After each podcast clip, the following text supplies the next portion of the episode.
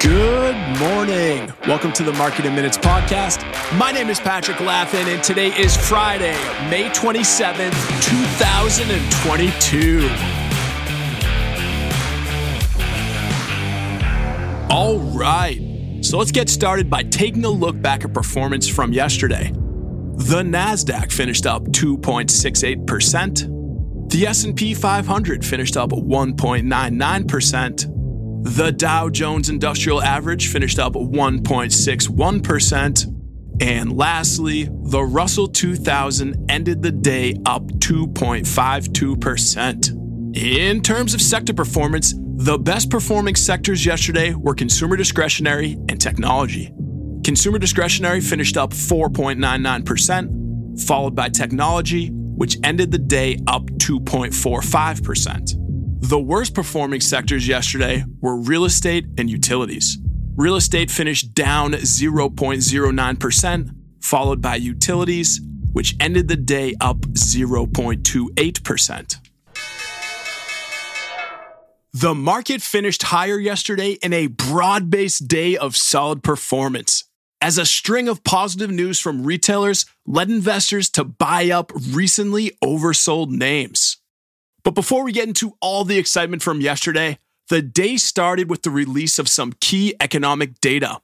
The Commerce Department reported at 8:30 a.m. that first quarter gross domestic product declined at a 1.5% annual pace, which was worse than the consensus estimate of a 1.3% decline. This pullback in GDP represented the worst quarter since Q2 of 2020 when the United States entered a recession as a result of the government imposed economic shutdown to combat COVID 19. The reason for the decline in the first quarter is likely due to 40 year high inflation, the surge in the Omicron variant, which slowed economic activity, as well as the Russian invasion of Ukraine, which aggravated already fragile supply chain issues. Now, obviously, you don't want to see GDP declining, but we kind of knew this was going to happen, right? So, the key takeaway from this release, in my opinion, is the fact that consumer spending, as gauged by personal consumption, increased 3.1%, which was significantly higher than the consensus and shows the resiliency of the consumer despite inflation. Elsewhere, the Labor Department reported that initial jobless claims for the week ending May 21st totaled 210,000, a decrease from the previous week. Continuing claims edged higher for the week ending May 14th to nearly 1.35 million. Now, the key takeaway from this release is that initial claims continue to remain at historically low levels, which points to a strong labor market. But it will be interesting to keep our eye on this number as the Fed continues to raise interest rates, which could likely cause companies to slow hiring and may even lead to layoffs later in the year. Rounding out the economic data, the National Association of Realtors reported that U.S. home sales decreased 3.9% in April, which is the sixth straight month in a row of declines for pending sales. The key takeaway from this report being it signals a sharp slowdown in the real estate market due to record high home prices and rising mortgage rates. And while the data released yesterday is important when looking at the economy as a whole, it likely had little effect on market performance yesterday. But speaking of market performance, we saw another strong day of buying. Equities opened the day on a bit of a high note thanks to reassuring guidance and better than expected earnings from multiple retailers, including Dollar General, Macy's, Dollar Tree, and Williams Sonoma. This created a sense of relief for market participants and showed that consumers are still willing to spend money at retailers despite higher inflation. And that fact, combined with the rally we saw on Wednesday following the release of the Fed's minutes from the May meeting, which showed that the Fed could slow its aggressive rate hike approach later in the year, sparked optimism and greatly lifted overall investor sentiment. Sentiment was also boosted early on by a couple of other factors. First, officials in China are hinting at the possibility of lockdowns in Shanghai ending next week, which would free the country's largest city from the draconian measures put in place by the government and allow industrial production to pick back up. But investors also felt that month end rebalancing by fund managers to boost underweight positions would likely benefit the market and took the S&P 500 eclipsing the 4000 level as proof of that.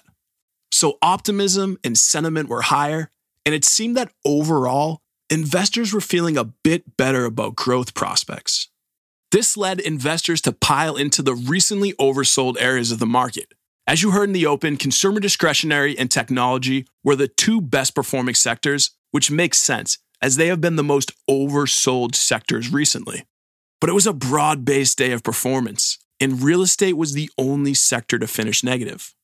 Volatility was down as the CBOE Volatility Index, also known as the VIX, dropped about 4% today which only added to the positive sentiment. In addition, the Treasury market remained relatively unchanged. So, in conclusion, it was a strong day of broad based performance driven by optimism and the realization that maybe the market had gotten a little oversold recently. Looking ahead to today, we will receive the April Personal Income and Spending Report, which contains the Fed's favorite inflation gauge, the Core PCE Price Index, Many analysts believe this will show a reduction in inflationary pressures, and if that happens, it could serve to increase optimism and lead to another strong day. As always, time will tell, but regardless of what happens, I'll be sure to keep you updated. Moving on to headlines. The main story yesterday was again the terrible situation in Texas. It's a story that should be talked about because this cannot continue to happen in this country. With that being said, the story is being covered by every news channel and features people a lot more qualified than me to talk about the situation. So please keep the families in your thoughts and prayers this long weekend, and we will return to current events next week. But we'll end today, as we always do, by taking a look back at some famous historic events from May 27th of the past. Starting today, all the way back in 1679, when the Habeas Corpus Act was passed in England, which strengthened an individual's rights to challenge unlawful arrests and imprisonment. In 1703, St. Petersburg was founded by Russian Tsar Peter the Great. Fast forward just a few years to 1851, May 27th was when the world's first chess tournament was held in London. In 1933, Walt Disney released the Three Pigs cartoon, one of the best known cartoons of all time. In 1937, the Golden Gate Bridge was opened connecting San Francisco with Marin County and still remains as one of the most recognized works of American architecture. Six years later, in 1943, the ballpoint pen was invented.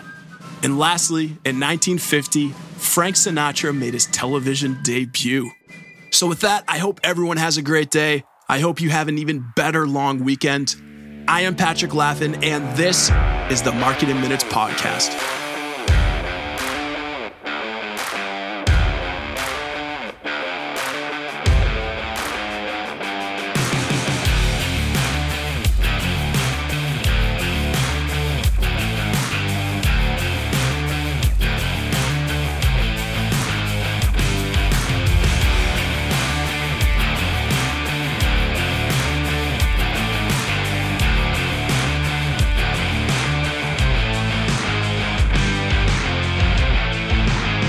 Please note the content of this podcast is for informational and educational purposes only.